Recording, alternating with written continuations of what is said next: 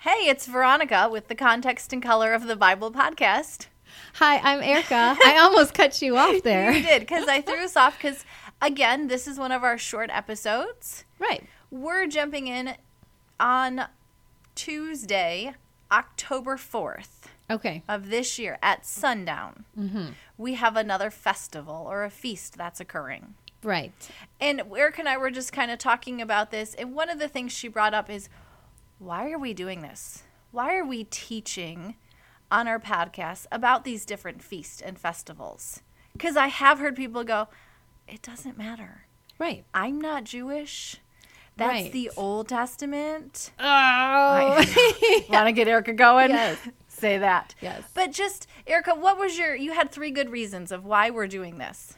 the first thought, Veronica, that popped in my brain was, well, God instituted these. In Leviticus 23. Right. And every good gift comes from God. So these are good things, and w- there's stuff we can learn from them. You know, the rabbis say God does not waste ink. So the fact that they're in there means there's something to learn. Right. And second, Jesus celebrated them. And if he's our master and we want to be like him, then get to know what he did. Right. Know He- what he thought. Right. Mm-hmm. And what he celebrated and why. And Because he probably didn't celebrate celebrate Valentine's Day or St. Patrick's Day or Right. any revolution that goes with your country. right. yes, any Independence Day, he didn't celebrate. So let's learn from him. I think I only had two. Did I give you three? No, it might have been two. Just the two? Yeah. Okay. but so, Erica, what's the feast we're talking about today? Yom Kippur, the Day of Atonement. Yes. And so this is, like I said, in Leviticus 23 are the seven feasts. And go back and read those verses because what we always want to say is God gave instructions to Moses. In some, he gave very specific instructions, some Right. of the feasts, and other feasts, he didn't give very much. So, what you have is over time, the rabbis, the people going, here's how we're going to celebrate this, here's what it's going to look like Right. and here's how it's been celebrated through the generations. Right. And so, with that, Erica, if you want to just sh- tell us a little bit about Yom Kippur, it's a 24 hour, it starts sundown. I will say this before I turn it over to you sundown on October 4th, and it goes to sundown on October 5th. Right. And that's only for the year 2022. Right. Next year it will be a different day. Yes. Because they go by the moon, not the sun. Uh, this is their most holy day. You've just come off of the 10 days of awe where you've been repenting, soul searching. So, this is the culmination of that day, Veronica. So, it's to be a very solemn day. Now, in the when they had the temple, um, this is when people would flock to Jerusalem because they would do extra sacrifices um, excuse me, the high priest had to totally immerse himself five times and change his clothes each time, and he would go into the Holy of Holies after that. And this is also, if you know, the idea of the scapegoat. The two goats, one being released, one being sacrificed for the sins of the people. This was that day. There's a whole lot more to the festival from Right. that, but I'm not going to get into it. Modern times, excuse me, they go to a synagogue. And the synagogues today are usually decorated with white okay. to show purity. There are also five services that you would go to on and off throughout the day. The first one would begin at sundown, Okay. the night of Yom Kippur. And then you'd go in the morning a couple times, in the afternoon a couple times, and once more in the evening before the next sundown. And in the afternoon, which I found pretty interesting, Veronica, the book of Jonah would be read. Which is fascinating because we're studying that right now Right. on the podcast. I didn't study hard enough to find the connection between Jonah and Yom Kippur, other than Maybe repent in a better way. Repentance and- well, and we're actually going to get into that when we get to Jonah four. right. Is the i- of how Nineveh or chapter three how Nineveh repented? so maybe that's why. Look at how they repented and God forgave them. Right. So yeah, that could be the connection. Good thought. Or don't repent like Jonah. right. doesn't Don't do do, a good it job. like Jonah. Yes. Um, they also, then the people will wear white. They abstain from several things because this is supposed to be a day of afflicting yourself. Mm-hmm. And so you don't have sexual relations, you don't bathe, you don't put on lotions or creams or leather shoes. I like the leather I know shoes. that part always makes me laugh. Maybe you should wear high heels then. Oh yes, that's a good. That would be the opposite in my mind of a Yes. leather shoe. It's not comfortable right. at all. It's very uncomfortable. yes. Um, but it's also oh, you're encouraged to do acts of charity and repentance, but it's also a Sabbath, a typical Sabbath. So there's no driving, no fires, no work. And uh, I was thinking back to when Brian and I lived in Jerusalem, and I believe it was on this day. We lived in the city of Jerusalem, and it's a big city. And the middle of the city has this five lane highway. And the day of Yom Kippur, it was so quiet. Brian and I walked down the middle of a five lane highway, and there were no cars Which is crazy. in any direction, right? And like there was no music, there was no sound. The city was silent.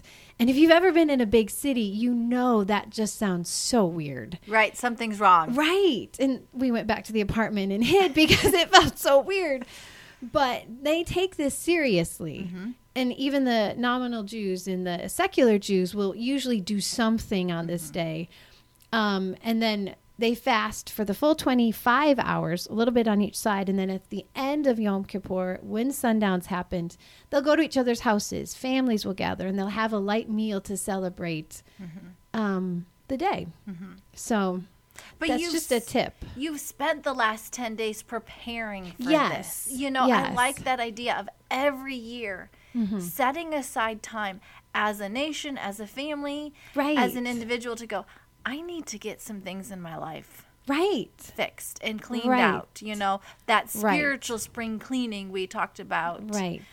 a few weeks ago, but just to go as a nation, we come before Yes. God and humbly repent and just tell God we're sorry. Right.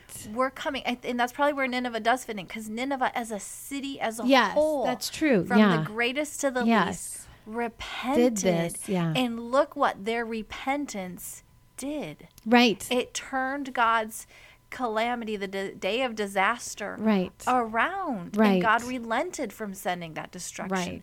So, what would it be like? Israel, I love that God says to Moses, have these festivals every year. Right. God knows every year, Right. every day, we Right. need a reset. Right. So, rather than just going, I'm going to let this pile up against you, and at the end of your life, Right. you're going to answer for it. I'm going to remind you, answer for it each year. right. Take time each year to go, Right. I really need a really good just Cleaning. cleaning. Th- That's the point of atonement. I didn't bring up. There are five facets to it, and one of them is this uh, a facet of like cleaning out because sin builds up. The consequences, the reek of sin.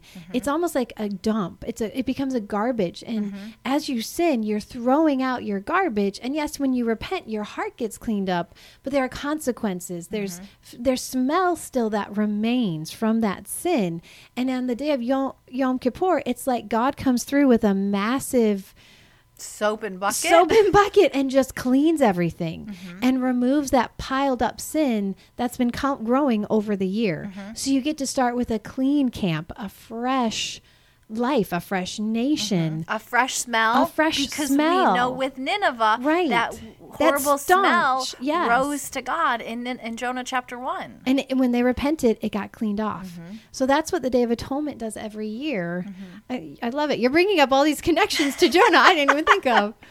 So, yeah, that's part of Yom Kippur is Mm-hmm. just starting over new and clean and fresh. Right. And I love the idea of wearing white to symbolize the purity, Right. especially as believers that we have in Jesus. Right. Right. So if you want to say this is Old Testament, I don't need to know it. You're wrong. I think we just somewhat I- showed. I think we're showing, and what a gracious God. right. Really, let's look at it from God's point of view. Right. What a gracious God that He says, Hey, I know you're going to sin. Right. I know you're going to mess up. Right. So I'm going to remind I'm going to remind you you need to fix this. right. I'm not going to wait for you to figure out on your own. You need to fix Right. it. I'm going to just tell you, "Hey, we're setting aside a time to do this. And here's how to do it. And here's how to do it. Here's Right. how to come fresh and clean before me." Right. And let's start over because God Right. wants to be with his people. Yes. Yes. He desires that fellowship. He keeps making the way. Yes.